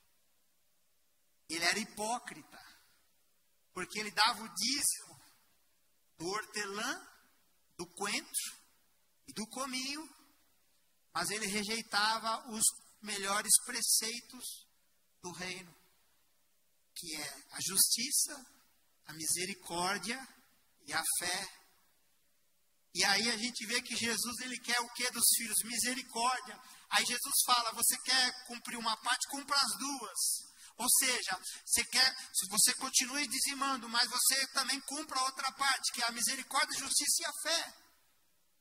Não havia misericórdia. Aí eu aí em outro texto o Senhor critica o levita e o sacerdote. Quando é o bom samaritano. Quem estende a mão para você não é nem o levita e nem o sacerdote, mas é, um, é quem você não espera. Então Jesus ele faz as suas críticas. Chegou um momento que ele criticou o templo também. Ele falou: oh, vou destruir esse templo e vou em três dias levantar um novo templo. Vários templos, né? Quando Jesus morreu, aquele templo, alguns anos depois, foi, foi destruído. Mas Deus ele está falando que ele está suscitando novos templos. Hoje você é um templo do Espírito de Deus. Jesus está falando que ele estava destruindo um templo físico. Por isso que Deus ele não cabe em quatro paredes. Deus não cabe numa religião, Deus não cabe numa denominação, porque Deus ele é poder, nem no universo ele cabe, tão grande que ele é. E Salomão, ele, quando ele criou o templo, ele fala, Senhor, eu não cabe nesse tempo que eu construí, a sua glória, tão grande. Ele faz uma dedicação tão bonita ao Senhor. E qual foi o seu castigo? Perdeu a vida? Estava próximo da, da salvação, mas perdeu a vida? O seu dia de graça se transformou no dia de juízo. Deus não quer destruir ninguém aqui, não, irmão. Jesus é amor. Jesus é uma doxa. Jesus é uma, uma unanimidade em amor. Todo mundo sabe que ele é amor. Os de esquerda, os de direita, os progressistas, os conservadores, homem, mulher, criança, LGBT, que é mais, todo mundo sabe que Jesus é amor. Mas que Jesus ele recolhe onde ele não espalhou. Não é uma unanimidade. Por isso que Paulo fala: considerai a bondade e a severidade de Deus. Deus é um Deus justo, Jesus é um Senhor justo. Por isso que ele fala que ele colhe onde não plantou. Vamos algumas, algumas e eu já deu meu horário, mas eu quero rapidamente algumas advertências dirigidas a nós. Primeiro, ele fala: aquele que põe a mão, aquele que lança a mão no arado, não olhe para. O que, que é o arado? É o seu trabalho, é o trabalho de hoje. Pelo amor de Deus, essa semana, você vai pôr a mão no arado, você não vai olhar para trás. Pelo amor de Deus, homem, você vai colocar a mão no arado, você não vai olhar, você não vai olhar para trás. Mulher, esquece as palavras que o teu marido te falou. Esquece as palavras que estão trancadas na sua alma. Olha para frente, não vai olhar para trás.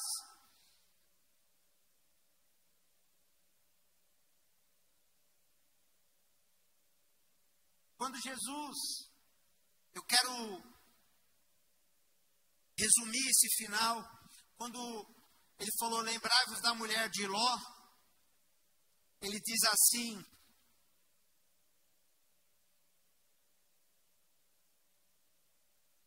Ele diz assim em, no livro de Lucas.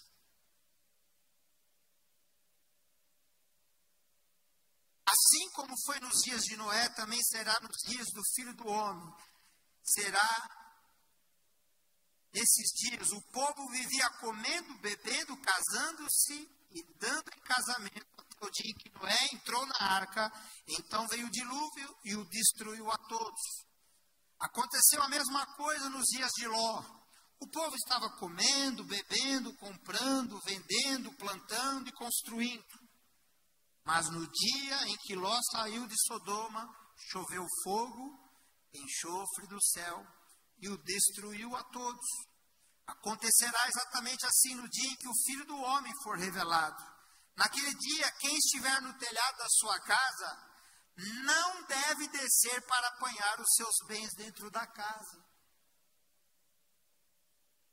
Quando o Senhor ele é revelado a você,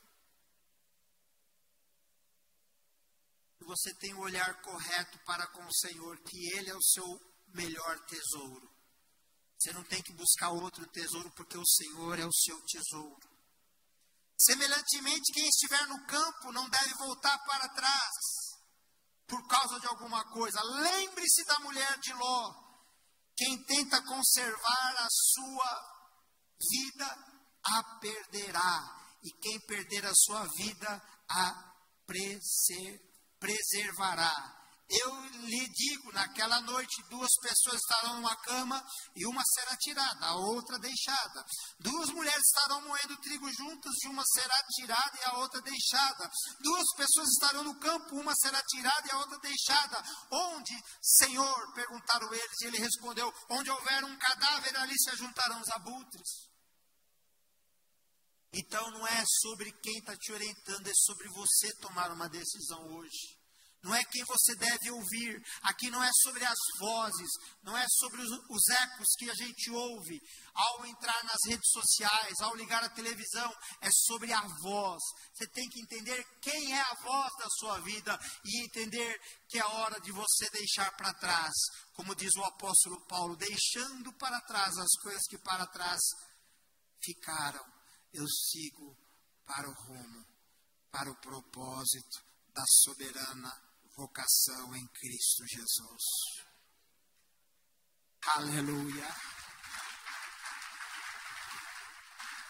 Nem todo mundo vai querer estar com você, mas decidir por Jesus é uma decisão pessoal sua. Entrar pela porta da vida eterna é uma decisão pessoal sua. Eu quero, Elaine, entrar com todos os meus filhos. Eu quero, quando chegar aquele dia, não ter só filhos, eu quero ter netos também. Porque a promessa de, do Salmo 125, 128, você verás os filhos dos seus filhos. Só para poder estragar os netos e dar trabalho para os filhos. Né, Odimir? Não pode isso, pai, não pode dar as doces para a criança. Pode sim, vem cá. Eu lembro que meu avô, a minha avó não deixava dar refrigerante fora de ordem. Meu avô me levava para o barracão dele e falava, ele abria aquele Guaraná de vidro, Antártica, a propaganda, ele abria, enchia um copo e falava assim, bebe aqui longe da sua avó. Quando a minha avó descobria que ele tinha servido refrigerante para nós antes do almoço, ela ficava louca. Falava, Bruno, Sabe o que eu lembro do meu avô? É isso.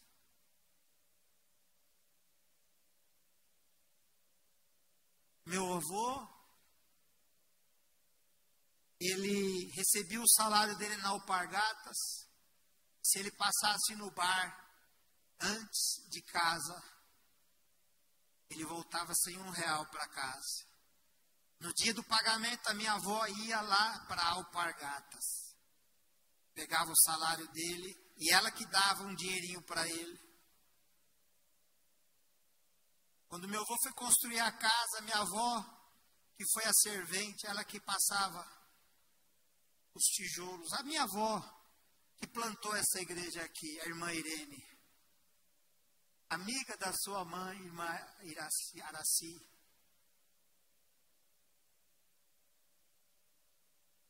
Aí no final da vida, eu lembro atos de amor dele, servindo um guaraná a vida dele entrou no prumo. Ele não queria seguir Jesus porque a minha avó era muito chata. Ela queria pôr Jesus a toda custa. Mas o meu avô, na Avenida Sapopemba, ele foi atropelado por um ônibus. Ele ficou 17 dias entre a vida e a morte. Quando a minha mãe foi lá, deu a mão e falou: Pai, se aceita Jesus como teu Senhor, teu Salvador. Se o Senhor aceita, aperta a minha mão. E ele apertou a mão da minha mãe. Ele foi para a glória. E um dia eu vou ver o meu avô. Nós não podemos ser que nem a mulher de Ló, sabendo que essa vida, nós estamos passando por ela e estamos deixando ela para trás. Nós precisamos tomar uma decisão urgente, como diz o nosso pastor, urgente, urgentíssima. É algo que nós devemos nos apegar e saber que a resposta de Deus para a nossa vida, Deus já colocou na nossa casa, na nossa família. E não tem outro melhor lugar para estar. Então é hora da gente acertar as, as porcas os parafusos que estão frouxos na nossa vida para que a gente possa ser feliz. Você crê nessa palavra?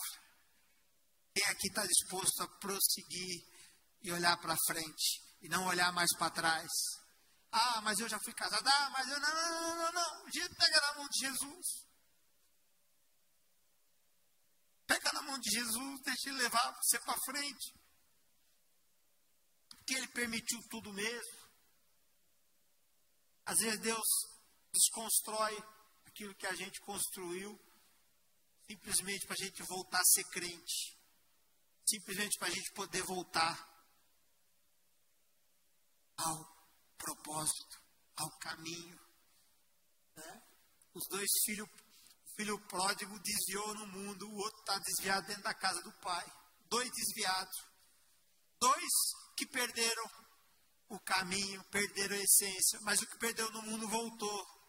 Mas aquele que se perdeu dentro da, casa, a Bíblia não responde se ele voltou para dentro da casa, se ele mudou, se ele se arrependeu.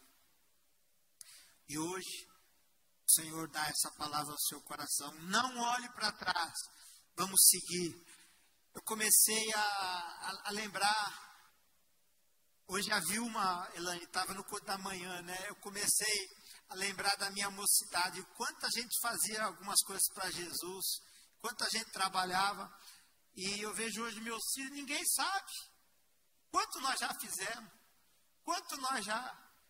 Eu acho interessante porque foi tanta coisa feita com amor para Jesus na nossa vida. E eles não sabem. E eu pergunto: será que Deus sabe? Ezequias recebeu uma palavra de Deus: arruma a tua casa que hoje morrerás. Ele começou a chorar de frente para a parede: Senhor, olha nos livros memoriais do céu, veja se eu andei na tua presença. Isaías deixou o recado e Deus se mandou, né? Ele não queria ver a morte do rei Ezequias. Mas ele estava pisando o último degrau do palácio. O Senhor falou: Isaías, Isaías, volta lá. Imagine ele voltando lá, diante do rei. Volta lá e avisa ele que eu acrescentei mais 15 anos na vida dele. Aleluia. Deus voltou atrás. Deus voltou atrás por causa de um coração sincero. Deus voltou atrás por causa de um homem que tinha memoriais no céu. Então, hoje você é convidado a construir memoriais no céu. Que essa semana você construa memoriais. Que você semeie as suas sementes. Que você abençoe quem precisa. Não fala para ninguém, não. Não faz o selfie, ó. Estou ajudando aqui, ó. Não. Compartilha só com a sua esposa. Sabe por que, que a Bíblia fala que é para você não, uma mão faz que a outra não deve saber? Porque quando a outra está sabendo, a publicidade do que você fez, você já tem proveito dela. Mas quando você não busca publicidade, quem faz a publicidade é o Pai que está no céu. Quando você não fala para ninguém que você ajudou, o Pai que está no céu vai te pagar. Quem, tá, quem, vai, quem, quem vai dever para você é o Pai que está no céu e ele não deve nada para ninguém. Agora, se você ficar falando, já está feita a publicidade aí. Não vai ganhar mais nada. Mas quando o que, que você quer ser pago por você, pela sua publicidade, no Instagram, no, no X, no Twitter, no Facebook, ou você quer que Deus pague você? Vamos ficar de pé no nome de Jesus. Aleluia. Eu quero. Quantos estão lendo a Bíblia durante a semana?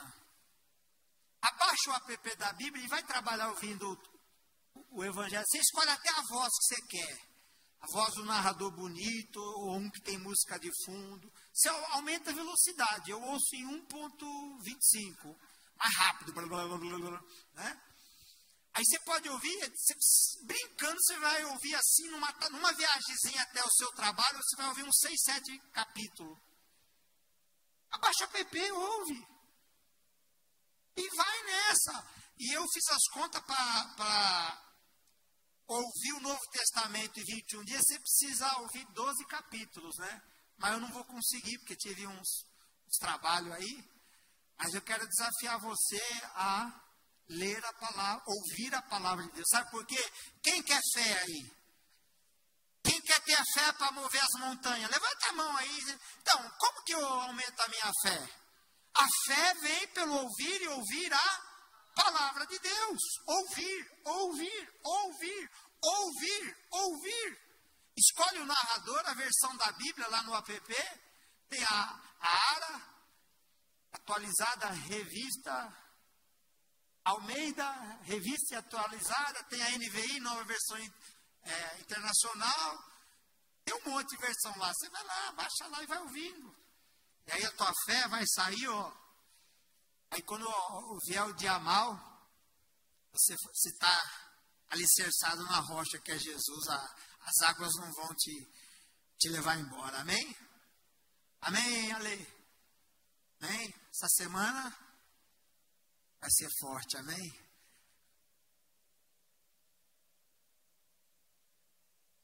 É, eu queria fazer a, a, nossa igreja. Nós estamos aqui, estamos jejuando, mas às terças-feiras é o culto de oração com o nosso pastor fundador, que é o pastor Roupo de Giro. E ele é bom você vir orar porque ele te pega na marra para você orar. Ele faz teu joelho se dobrar. Você vem aqui, você vai ver que ele, com amor, ele vai falar assim: ajoelhe e ora. E ele está vendo uma urgência muito grande para a igreja orar. A igreja tem que orar. Quer melhorar? Ora que melhora. Tem que orar. Né? É claro que alguns aqui não podem porque trabalham, porque estão no trânsito, porque não vão conseguir chegar. Mas eu falei para meus filhos antes de sair de casa. Falei assim, o culto é para quem? É para é o pastor? O culto é para o nome da igreja? Não, o culto é para Jesus. Então nós temos que chegar na hora. Vai chegar um dia aqui, pastor Marcos, que você vai chegar depois de cinco minutos que começou o culto, não vai poder entrar mais na igreja.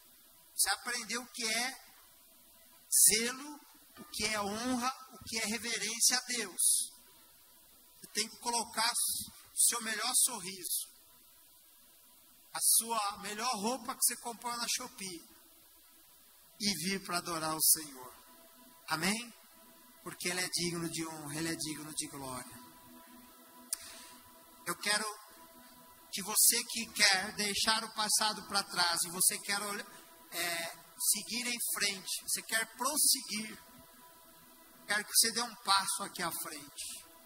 Você que às vezes tem olhado para trás, Jesus te chama para o altar. Se você precisa nessa semana alcançar algo que até hoje você não conseguiu, você está diante de uma decisão muito difícil. Vem aqui na frente. Se você precisa de força para continuar, Se você precisa de razão para viver, você fala, pastor, eu vou olhar para frente, mas não tenho mais razão, não tem mais motivo. Vem aqui na frente.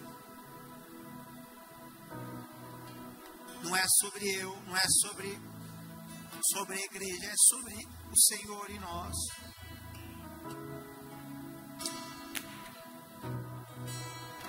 Glória, glória, glória. Santo, santo, santo. Toda a terra está cheia da tua glória. E o firmamento anuncia o teu poder. Rei dos reis e Senhor dos senhores, Rei do universo, seja bem-vindo, Senhor. Oh, Senhor, nós estamos aqui nessa noite lembrando da mulher de Ló. Senhor, nós precisamos olhar para o alvo, para o prêmio. Nos ajuda, Senhor. Nos ajuda, Senhor. Nos ajuda, Senhor. Ah, Senhor, nós queremos deixar o passado, passado que nos machucou, o passado que nos trouxe conforto. Mas nós queremos olhar para o alvo, para o prêmio, para o chamado, para a vocação, Senhor. Precisamos reconstruir, precisamos ocupar, precisamos edificar uma casa nova, mas não uma casa só nossa, uma casa para vivermos contigo, Senhor. Precisamos levantar um palácio para o Senhor, e o Senhor mora em lugares simples, humildes, mas o Senhor também mora em palácios. Pai amado, no nome de Jesus, que o Senhor visite o coração nessa noite de cada irmão e cada irmã do meu coração que congrega nessa igreja. Pai, eu quero te pedir nesta hora, Senhor, que o Senhor venha edificá-los e fortalecê-los, Senhor. Ah, Pai, o Senhor está sondando os corações essa noite e eu coloco meu coração diante de Ti, Senhor. E eu quero dizer, como Davi um dia disse, Senhor, que eu caia nas mãos do Senhor, porque eu, o Senhor é rico em misericórdia. Tu és rico em perdoar, Senhor. E o homem não perdoa. Os homens não vão perdoar jamais. Os homens vão chamar de drogado de bêbado, vão chamar de adúltero, os homens vão chamar de ladrão, os homens vão chamar de idólatra, de falso, mas o Senhor perdoa e o Senhor joga o nosso pecado no fundo do mar, Senhor. Então nessa hora escreve uma nova história, faz uma nova história, Senhor, faz uma nova história, tudo novo, Senhor. Nós queremos seguir as tuas pegadas no deserto, Senhor toda glória.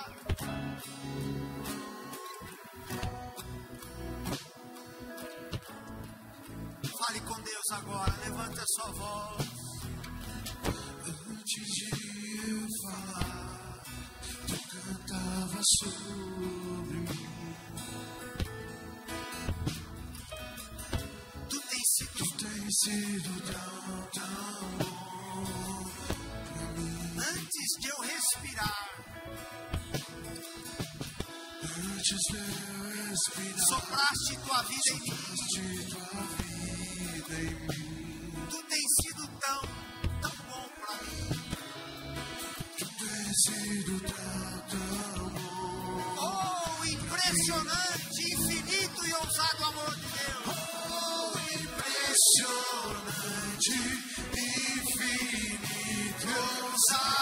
ousado amor de Deus. Oh, deixou. Oh, que deixas noventa Só pra me. Não posso comprá-lo, Nem merecer. merecer. Mesmo assim se entregou. Mesmo assim se entregou. Oh, impressionante, Oh, infinito e ousado amor de Deus.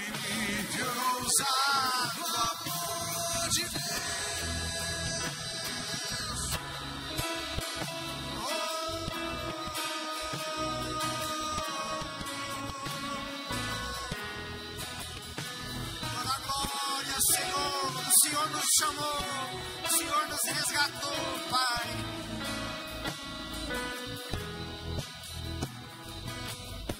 Inimigo eu fui, mas teu amor lutou. Tu tens sido tão, tão bom pra mim. Tu tens sido tão, tão bom. Adora o Senhor com toda a sua força. Eu não tinha valor, mas tudo pagou por mim.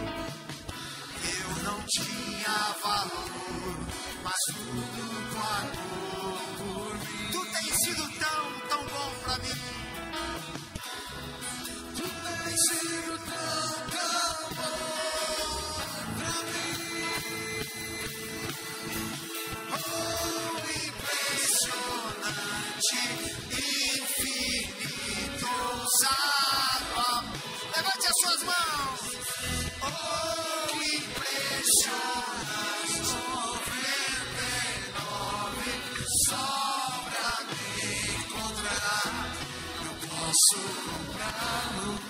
Nem merecê-lo. Mesmo assim se entregou. Oh, impressionante, infinito ousado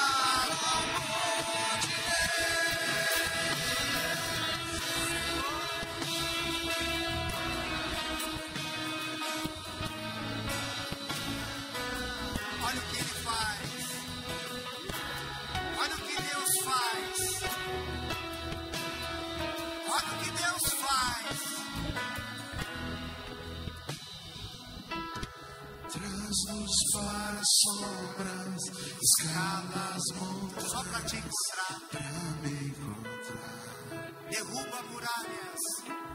Derruba Destrói as mentiras. destrói as Para me mentiras pra me encontrar. De novo. Traz-nos para as sombras, escala as montanhas pra me encontrar. Derruba muralhas. As as muralhas, destrói as mentiras pra me encontrar. Traz luz, traz luz para as sombras, escala as montanhas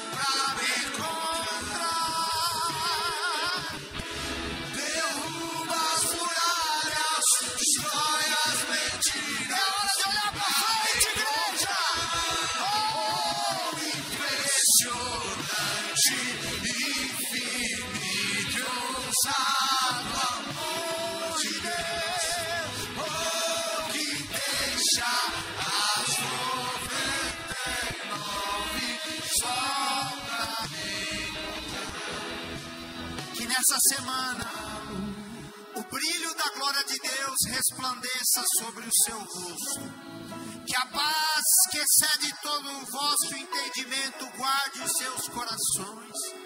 Que o amor de Deus Pai, a graça de Jesus, seu Filho, e a doce consolação do Espírito Santo ser com cada um de vós até a vinda gloriosa do Senhor Jesus. Amém, Jesus.